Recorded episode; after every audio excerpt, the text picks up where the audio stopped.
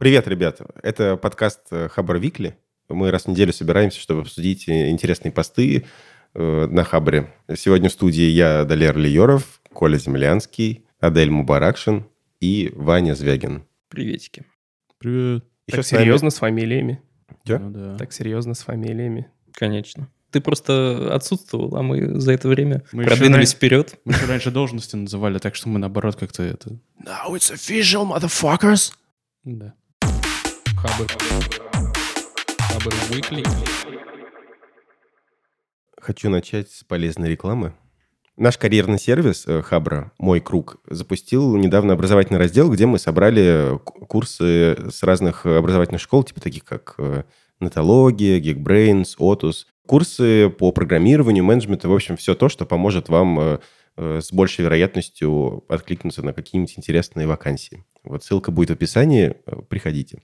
И отсюда можно плавно перейти к первой теме, потому что вообще самое э, образование и самообразование это, по-моему, самая выгодная инвестиция в себя вообще, которая может быть. И у нас первая тема как раз про финансы. Пост называется «Семейный бюджет в Телеграме». Э, Автор в силе. И пользователь, в общем, рассказывает про то, как он сделал себе телеграм-бота для ведения семейного бюджета. Ну и там дальше описание этого бота. Э, То, что он умеет э, там э, сканировать QR-коды, раскладывать по категориям, ты можешь там вводить всякие источники дохода, категории трат, и потом, э, в общем, следить за своим бюджетом. Можно делать это как одному, так и создав группу с семьей, собственно, подключить туда жену, детей и так далее. Вообще, судя по всему, звучит и, и работает довольно кайфово. То, чего не хватает у большинства таких программ, им чего-нибудь да не хватает всегда. А там ты можешь просто циферку ввести в чатик, э, и оно спросит тебя. Если ты не ввел сам категорию, оно тебя спросит, что за категория. И, и дальше автоматически все как-то происходит. Очень прикольно, за исключением одного. Что-то не, не открытый у него код. И, и вообще как-то все странно. И еще это в хабе я пиарюсь, кстати. А, это проблема с э, безопасностью, секьюрностью данных, что ли? Ну, Ты к этому мне идешь? стрёмно было бы отдавать незнакомому боту, у которого я не, не могу посмотреть нутро, свои финансовые данные. А вам нет? Конечно, стрёмно. Но еще Telegram не скрывает, ведь, ну, они планируют, но пока еще не скрывает э, номера, поэтому, скорее всего, доступ знает твой номер телефона. И... Вот-вот уже скроют. Да, ну еще нет. Мгм. Собственно, первый вопрос такой. Кто как э, тратит и сберегает деньги? Какими вы инструментами пользуетесь? Я могу сказать, что я попробовал несколько э, приложений для ведения бюджета на мобильном телефоне. Честно говоря, они все э, довольно такие тупорные, как мне показалось, да, и в целом моя самая большая проблема в ведении бюджета это то, что я постоянно забываю что-нибудь туда внести. И меня в итоге коробит, когда я, например, э, вроде бы записываю все какие-то, э, все свои расходы, а в итоге дебет с кредитом не сходится в конце, и что-то у меня получается меньше денег на счету, чем должно было остаться. И в итоге я понял, что я нашел несколько программ, которые э, помогают мне в этом в плане, они парсят смс банковские и записывают их автоматически, даже могут категории подобрать и так далее. Но это тоже не панацея вообще ни разу. А, а что у тебя за банк? Потому что мне кажется, сейчас э, это уже не актуально, потому что банки умеют э, раскладывать все по категориям, там есть список трат, и наличными, по-моему, сейчас очень редко кто пользуется. Ну вот, я поэтому, поэтому от этих приложений ушел. У меня банк как раз, ну, типа Тинькофф, но это не реклама. Действительно, там просто намного нагляднее и меньше мороки с тем, чтобы за- записать туда что-то. Но э, всегда остаются проблемы с наличкой. И, скажем так, если ты хочешь, например, узнать, на что именно ты потратил, когда сходил в супермаркет, например, то здесь уже тяжелее. Здесь в- у этого бота есть фишка, что ты можешь отсканировать QR-код с чека, и он распределит э, по пунктам. Дядька, дядька, дядька. Но ведь нормальные магазины отправляют список покупок по чеку в онлайн. И, например, тот же самый банк на Т, он эту штуку парсит и показывает. Скажем, лента и магнит показывают точно. Вот ты мне сейчас, конечно, мир открыл целый. Вот просто зайди в операцию, кликни на нее, и там будет прям списочек. Я проверю. Не заморачивался. Ребят, есть еще такая проблема. Я обсуждал с нашим коллегой. Вадим, привет. Если ты это слушаешь, а ты это слушаешь. Вот. И дорогой Вадим сказал, что проблема в том, что многие магазины обновляют артикульные базы товаров очень быстро, и приложение тупо некорректно отображает, что ты купил по артикулам, например. То есть либо надо постоянно апдейтиться, надо постоянно привлекать эти самые магазины, либо нельзя положиться в принципе на список товаров, потому что он будет не совпадать с реальностью такие дела. И вообще, вообще сканить чеки очень классно. Я бы только ради этого стал юзать приложение, потому что вручную вбивать что-то, это, ну, это капец. Ну, в крайнем случае, я был бы согласен фоткать чеки и хранить итоговую сумму. А знаете, что мне кажется? Мне кажется, такая детализация может и не нужна, но мне, во всяком случае. Э, весь смысл вот этого разбиения на категории, там, траты, на что больше, на что меньше, ровно для того, чтобы понять, э, что где-то у меня перегиб. Э, в плане того, чтобы там сэкономить и оставить лишнее, у меня лично проблем нет. Оно как-то вот там остается. Я с новых поступлений всегда откладываю там 10% на, на, всякий случай. И ну, даже если это не супер аккуратно, в плане там до копейки, да мне окей. Ну, то есть я вижу, что на супермаркеты я трачу там что-то слишком много в последние полгода. Что произошло, там, не знаю, может, может у меня вот код появился, я например, начал тратить на всякое вот его, и тогда понятно. Если нет, тогда надо разбираться и может что-то поменять, а может нет. Э, согласен, да. Мне кажется, еще имеет смысл может быть, делать это, ну, детализацию такую точную не постоянно, а там раз в какой-то период, просто чтобы там, ну, месяц замерить, понять просто, ага, вот здесь вот я э, перегибаю, и потом просто вот с, с этими обобщенными данными жить дальше, до следующего замера.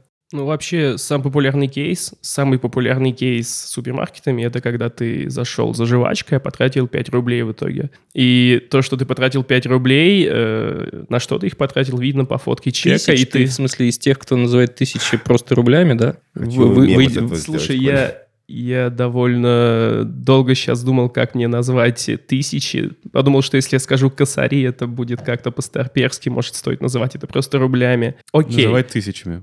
Вот как тебе такое? Мне нравится, мне нравится иначе. Короче, заходишь в магаз за жовкой такой, бац, 5 кэсов оставил. И выходишь такой, блин, я дурак. И можно увидеть, что ты дурак прямо по фотке чека. Не надо его сканировать там или еще что-то. В смысле распознавать. Сканировать-то надо. Хороший способ экономить, которым я пока не пользуюсь, это не заходить в магазины, а пользоваться доставкой. Типа каким-нибудь доставкой на буквы У. Или, Компания на букву или, У, если что, приходите к нам за Или Г. Или Г, да. Или П даже есть. Ну, Даже моем... есть. Да, я, его, э, который за 15 минут арбуз Ребят, э, в моем селе проблема, там могут доставить только шурму из соседнего ларька, метров 200 до него, за полтости доставят шурму за 15 минут. Больше ничего не доставляют из еды, в принципе. Ну, там пицца из райцентра, так сказать. Но вот быстро получить можно только шурму из соседнего ларька.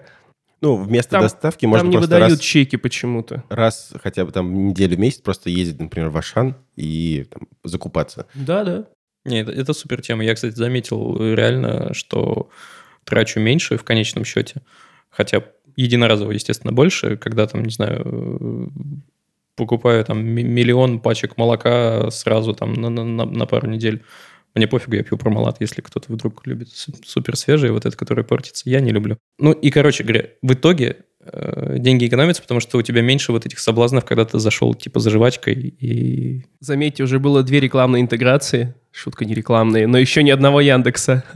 Мы э, его я все время как-то уезжаю мимо едодила, а, который был, сканирует блин. эти... Яндекс был, была первая буква, и еще было вот про арбузы за 15 минут. Видите, это, сколько это возможностей? Сколько так возможностей? Вот. Я хочу плавно перейти к теме того, чтобы, ну вот э, мы поняли, как э, мы записываем расходы, как вы их планируете. Потому что ну, для меня вот это в итоге выяснилось, что это намного более полезно и важно, когда я вот, грубо говоря, раз в месяц сажусь и, ну, то, ладно, раз в две недели я это делаю. Это сажусь и распределяю вот я потрачу столько-то на то-то, столько-то на это и так далее. И потом уже просто сравниваю, типа, так ли получилось или нет. В итоге я действительно так же, как ты, Ваня, пришел к выводу, что раз в какой-то период заказывать еду из э, супермаркета или ходить туда, это намного выгоднее, потому что, ну, единственное, что у тебя может понадобиться в течение двух недель, это там хлеб и молоко купить, да, ну, вот ну, я просто иду и покупаю хлеб и молоко. Но во всем остальном хочется как-то заранее знать, вот мне, например, что вот я, на что я могу потратить. И у меня такой склад ума, вообще у моей семьи, что мы э, хотим, ну, типа, к любому дерьму быть готовы. Прям, прям Типа у тебя там тушенка. Да, да, да. Ну, не настолько, нет. Ладно, у меня нет этого бомбоубежища. Пока, да? Пока. Да, кстати, это вопрос, который я не хотел касаться, но он тоже важный. Если ты делишь бюджет со второй половинкой, то иногда следить за тратами просто просто ну, нереально. То если ты, ты понимаешь, что если, если ты будешь э, закапываться в это, то это может привести к плохим последствиям. Ну, типа всякие там, э, как сказать... Э, я имею в виду э, траты, которые э, происходят в момент просто по какому-то там э, рефлексу бац-бац, и что-то потратилось, ты офигеваешь такой, а где деньги? Как бы я сделал, я вот лично для себя делаю. Ну, то есть есть какие-то обязательные траты, на которые ты по-любому должен деньги да положь. Типа квартира. Э, еще очень важно отложить себе, то есть э, какой-нибудь сберегательный счет завести, и вот ты получаешь зарплату, и прям вот как ну, обязательный трат, так как заплатить за квартиру, ты должен взять и положить на свой счет какую-то часть э, денег. Это прям обязательно. И вот все, что у тебя остается после всех этих обязательных трат, в котором есть отложить деньги себе, мне кажется, можно просто, не знаю, тратить и все. Да, и, по-моему, это должно упростить. И не нужно Плюсую. будет следить э, потратил ты импульсивно, не импульсивно. Главное, что ты... Импульсивно, я искал слово импульсивно, спасибо. Про, про импульсивность, это, мне кажется, отдельная тема уже, разобраться, как с этим э, жить. То есть, как быть менее импульсивным, не вестись на все вот эти вот маркетинговые уловки, типа с запахами бакальной лавки. Вообще, мне кажется, главное отложить самое, э, на самое важное, а все остальное просто не париться по этому поводу. Ребят, я вас наслушался и тоже буду вкладывать хоть немножко денег. Спасибо. Слушай, это реально работает. Главное, главное, чувак, научиться потом не потрошить эту штуку вот эту котлету отложенную. Вот, ну, то есть в банке есть супер легкая кнопочка «Закрыть счет». Он скажет тебе, чувак, ты потеряешь там 200 рублей на процентах. Такой, плевать. Как бы, и все. Так случалось пару раз в моей жизни. Но я с тех пор стараюсь так не делать. Слово «котлета» звучит так колдово и классно. Какими приложениями для финансового контроля вы пользуетесь? В итоге я, я хоть и много перепробовал, но остановился, что ручка с бумагой самый действенный метод. Ну ладно, а какие пробовал хоть? Есть два приложения, которые мне понравились. Э, так, одно из них называется Zen Money, но я давно не пользовался, а другой называется Coin Keeper. Keeper, верно. Я даже, я даже купил у него про-версию как по какой-то скидке. В целом, прикольная штука, просто меня запарило в итоге распределять все вот эти кружочки по категориям. Э, ну вот, там единственное, в Кипере, по-моему, я давно пользовался. На тот момент, по-моему, там не было удобной, удобного экспорта э, вот куда, куда-либо, в какой-либо файл, который я могу с устройства на устройство перенести. Нет, там куда угодно сейчас. И в Excel, и CSV, и что угодно. Тогда кайф. Я тоже пытался всеми этими приложениями пользоваться, но вот что вот меня напрягает, это необходимость прикладывать усилия для того, чтобы э, там, вести этот бюджет. Поэтому я перешел к методу просто раз в какое-то время делать э, замеры. Я обожаю Google таблицы. Это у меня есть Google таблица финансов, в которой я просто периодически освежаю, пишу, что вот у меня сейчас такой там типа кредит, такой дебет, вот э, такие там, не знаю, сбережения, такие, ну, такие регулярные расходы. Я иногда захожу сверяться, все ли ок, все ли в порядке. А еще это уже не приложение, но просто, э, мне кажется, важно обложить себя со всех сторон, если хотите ну, научиться э, какой-то финансовой грамотности, смекалки, важно обложить себя грамотными финансовыми источниками информации. Типа, не знаю, подкаст э, «Деньги пришли», например, который там они обсуждают, как они свои финансы планируют. Тиньков журнал. Я Тиньков журнал обожаю просто. Вот э, с него, наверное, началась моя финансовая грамотность. Побочный эффект э, чтения этого журнала, то, что вы потом идете оформлять через месяц-два карту Тиньковскую. Но это и неплохо. Это же нормальный банк. Вот. Но Тиньков опа, журнал опа, очень, опа. очень советую. Ну, там, там на все случаи жизни, по-моему, есть. Э. Довольно внятно и, и понятно все объяснено. Буквально на пальцах. Тинькофф журнал, напомни, это, это рассылка какая-то или что это? Это, ну, у них рассылка тоже есть. Ну, это просто журнал, то есть это, э, по медиа. сути, медиа-издание, да. А, это прям так? Да, и да. там э, в темы, ну, начиная от разбора каких-то юридических э, ну, там, нововведений, заканчивая тем, как пользоваться там кредиткой, как, что делать, если у вас там 5 микрозаймов финансовых. туда читатели присылают свои там какие-то Мне вопросы. в свое и время очень понравилась там статья, что выгоднее четко п- раз в обозначенный период выплачивать кредит или быстрее его закрывать. э, Быстрее закрывать. Да, в итоге-то. Круто. Калюня. Ну, Калюни нет, А, видимо. ну смотрите, как я веду свои финансы. Я Никак. открываю приложение Сбербанк онлайн. э, Сбербанк онлайн. Это рекламная интеграция Мы прям- авансом, да? Нарываемся, да? Короче, открываю Сбербанк онлайн и смотрю там расходы. Там обычно написано, где я потратил денег и сколько. Я смотрю в каждую строчку, пытаюсь вспомнить, зачем я это сделал. Если я не вспоминаю, мне стыдно, я закрываю приложение и какое-то время грущу. Потом все повторяется. Такая жизнь. Ужасная тема в Сбербанке, то, что, э, короче, это самый э, странный банк в смысле детализации операций, потому что там э, большая часть операций выглядит как, типа, о, ромашка э, минус Вот-вот. тысяча. И ты Зато- такой, а, подожди, а то есть ты изначально туда приходишь погрустить? Нет, смотри, там есть как раз э, раздел, типа твои траты, там, о, ромашка, минус столько-то тысяч миллионов денег, там, о, там, Василек, еще сколько-то. И я смотрю, думаю, так, во-первых, где я это потратил, во-вторых, зачем, и в-третьих, а зачем столько?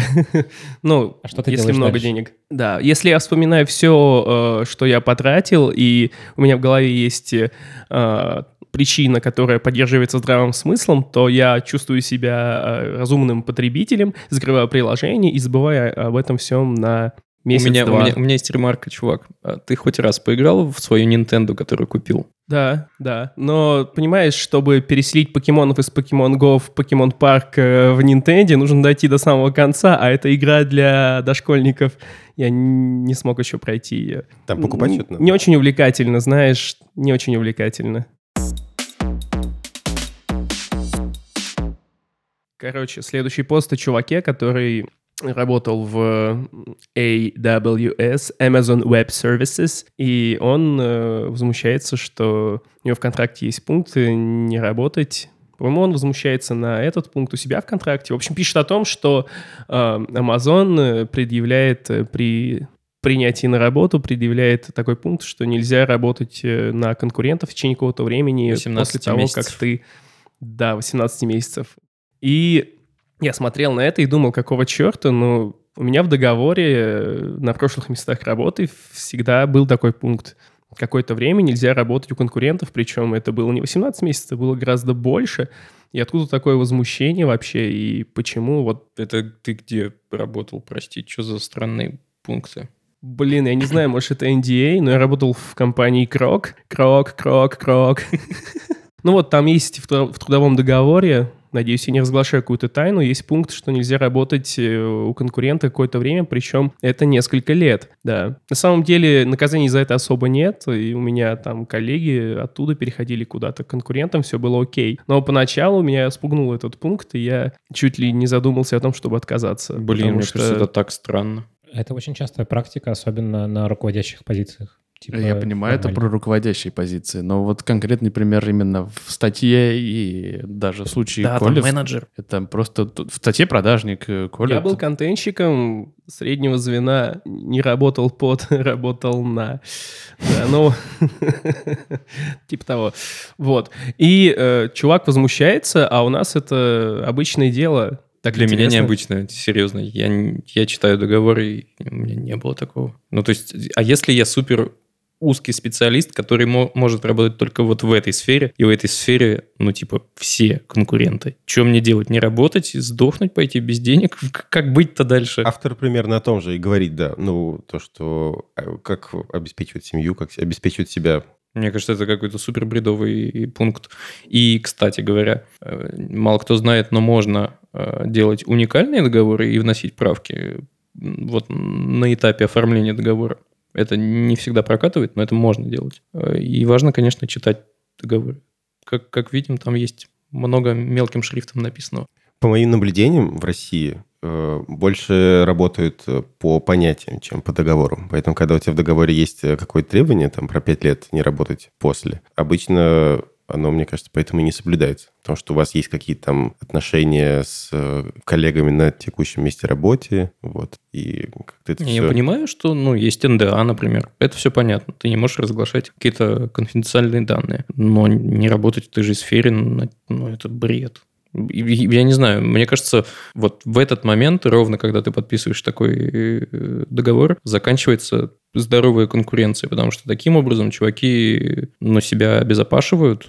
Типа, если ты отпустил человека на другое место работы, значит, с тобой что-то не так, как с работодателем. Вот и все. Типа это тревожный сигнал, что работодатель понимает какие-то риски и хочет от них защититься. Если он понимает риски, значит, э, они есть, значит, что-то может пойти не так. Ну, не знаю, чисто психологически, может, какой-то тут аспект есть. Так себе история, в общем. Причем по этому пункту привлекли не только там каких-то руководителей, топов, а простых менеджеров. Там есть кейсы, что Amazon предъявлял э, счета несчастным э, маленьким людишкам, менеджеришкам. Этот гигантский Amazon многомиллиардный. Вот. И это, конечно, смотрелось ну, по-свински это не делает, не делает чести такой компании. Amazon попустись, в общем. Может быть, обсудим этику перехода э, конкурентам, то есть тебя как сотрудника, не как компании и их риски, а именно тебя как сотрудника, и что можно делать, а что нельзя. О, ну вот раз ты напомнил, хочу э, вспомнить этот случай, когда Кармак переходил из беседы в э, Facebook. То есть э, Джон Кармак, создатель Дума, он э, перешел из э, ID Software в э, Facebook делать VR. И его в итоге беседа засудила за вот это вот... Ну, ладно, он там не просто конкурировал, он еще и э,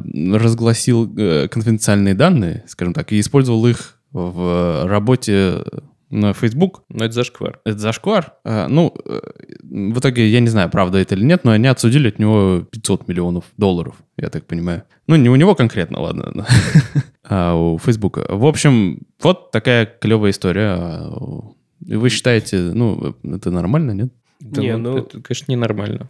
Надо понимать, на каком уровне ты передаешь эти данные. Да, это ненормально, но как можно докопаться, если у тебя есть какие-то знания, которые ты приобрел с помощью прошлого работодателя, и применя- применяешь эти знания у нового работодателя? То есть э, безотносительно того, на какой бренд это работал или работает. Ну, например, у него, представим, в беседе была какая-то своя VR-лаба, они там сделали кучу каких-то открытий, каких-то алгоритмов разработали. В принципе, они э, достаточно общие, и когда-нибудь они точно станут достоянием общественности, но пока что это просто какие-то клевые алгоритмы, которые он унес в своей голове Facebook, например. И типа, ну, они их не успели защитить каким-то там авторским правом, патентным этим всем э, делом, и, ну, он просто их использует, потому что это методы, которые у него в голове уже используются как рабочие, возможно. Ну, вы понимаете меня. Тут, мне кажется, важный нюанс. э, Какая-то конкретика или обобщенные данные. Мне кажется, алгоритм — это все-таки конкретный инструмент, э, который вот э, разработан был внутри там, беседы, да? А подход к составлению алгоритма — это, наверное, общие данные. Если они сделают аналогичный алгоритм, который будет работать примерно так же, ну, там, с, с другим кодом, ну, на здоровье, но там уже, конечно, надо сильно разбираться, и это каждый раз супер геморрой, наверное. Мне кажется, тут речь про заимствование и копирование, что в целом нормально, и с одной стороны, а с другой про воровство. То есть, когда ты просто взял что-то готовое уже и не опубликованное добавок, и у себя где-то использовал тайком, получается. Мне кажется, вот это вот ненормально. Когда ты э, что-то уже опубликованное копируешь, это вполне нормально. Ну, мне вот интересно, у вас когда-нибудь, ну, допустим, на предыдущем месте работы вы, э, не знаю, придумали какую-нибудь э, софтину, для которой бы лично вам бы, например, помогала, да? В итоге так выяснилось, что она оказалась полезна не только вам, а вообще всей компании. И вы начали всей компании этой пользоваться, софтиной. И, ну, просто она помогает вам работать, ничего особенного. Но когда вы, например, переходите в другую компанию и берете эту софтину с собой, это что, воровство, что ли? Вы же ее для себя сделали вообще. А тут надо читать трудовой договор, потому что там может быть пункт о том, что то, что ты делаешь в рабочее время,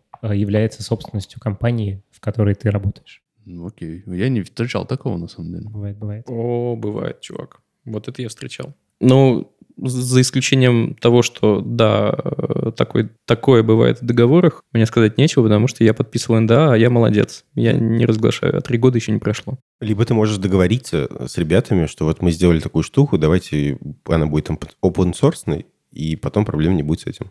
Ну, кстати, с таким я сталкивался, да. open source — это тема. Давайте перейдем к следующей теме, наверное, да? Я просто как раз э, open source меня натолкнул на эту мысль. Следующая статья называется «Чем проще задача, тем чаще я ошиба- ошибаюсь» по, от пользователя Simple Admin. И у него, ну, довольно интересная и довольно близкая для меня дилемма в том плане, что вот он там привел пример, что его коллега спросил вопрос, и он думал, сейчас я быстренько, короче, порешаю.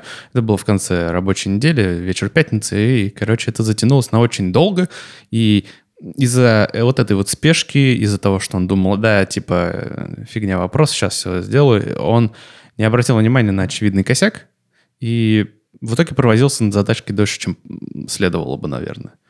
И у меня вот нередко такое происходит, скажем так, и, и, э, ну, я не могу похвастаться там какой-то прям супер, типа таким фундаментальным подходом ко всему, и бывает, ну, человеческий фактор и так далее, да, и, и знакома ли вам, вам вообще такая ситуация?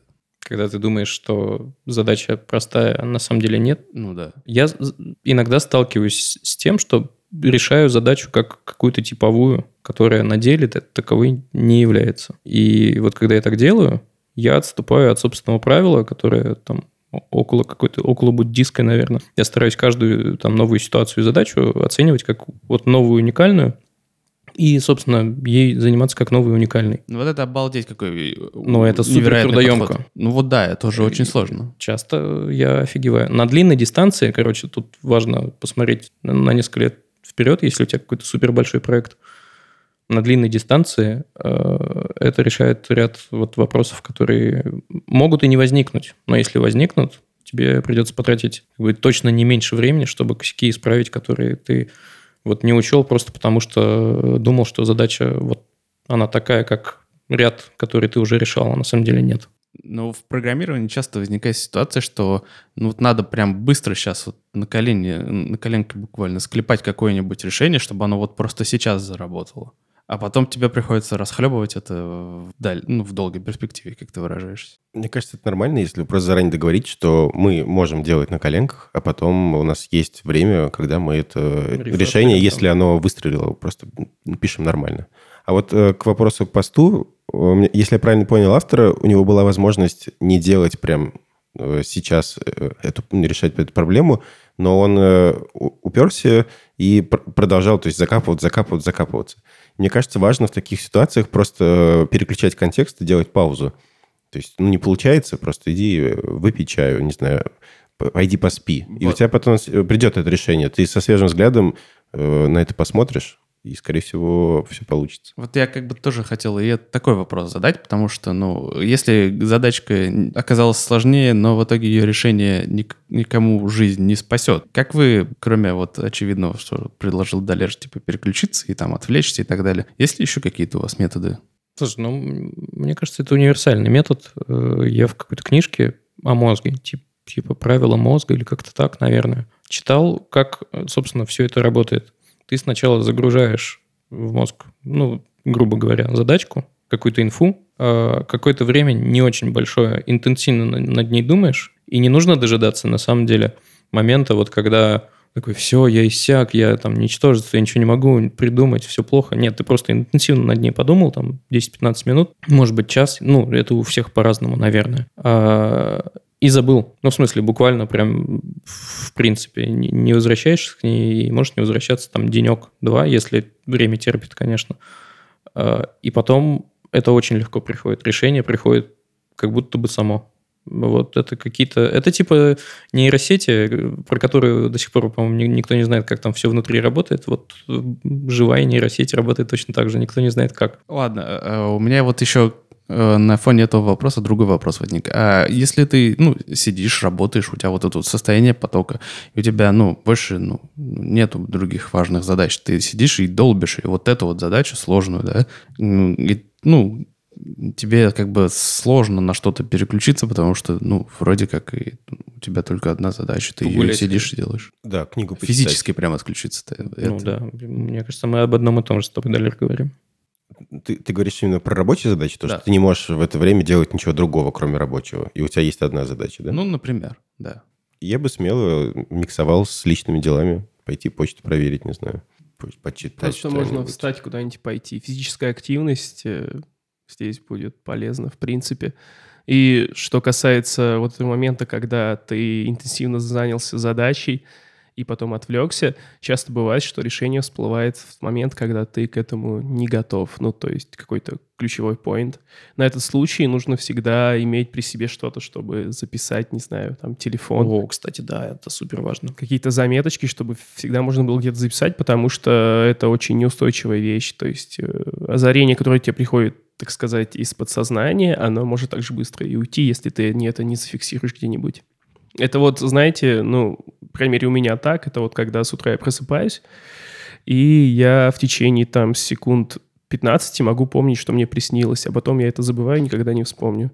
Вот то же самое примерно и с э, этим озарением, которое пришло после интенсивной работы и перерыва. Ну, в общем, у автора поста дело оказалось... Э, он решил эту задачу тем, что посмотрел исходный код и понял, в чем дело. И э, это к вопросу о том, что open source или не open source, собственно. И я а, ну, подписчиков типа, хотел У тебя, спросить. в принципе, есть ли у тебя возможность посмотреть в исходнике? Нет, ну, это в данном конкретном случае так получилось, что у него вот есть возможность посмотреть. И проблема была в том, что, ну, просто закодили странно. Mm.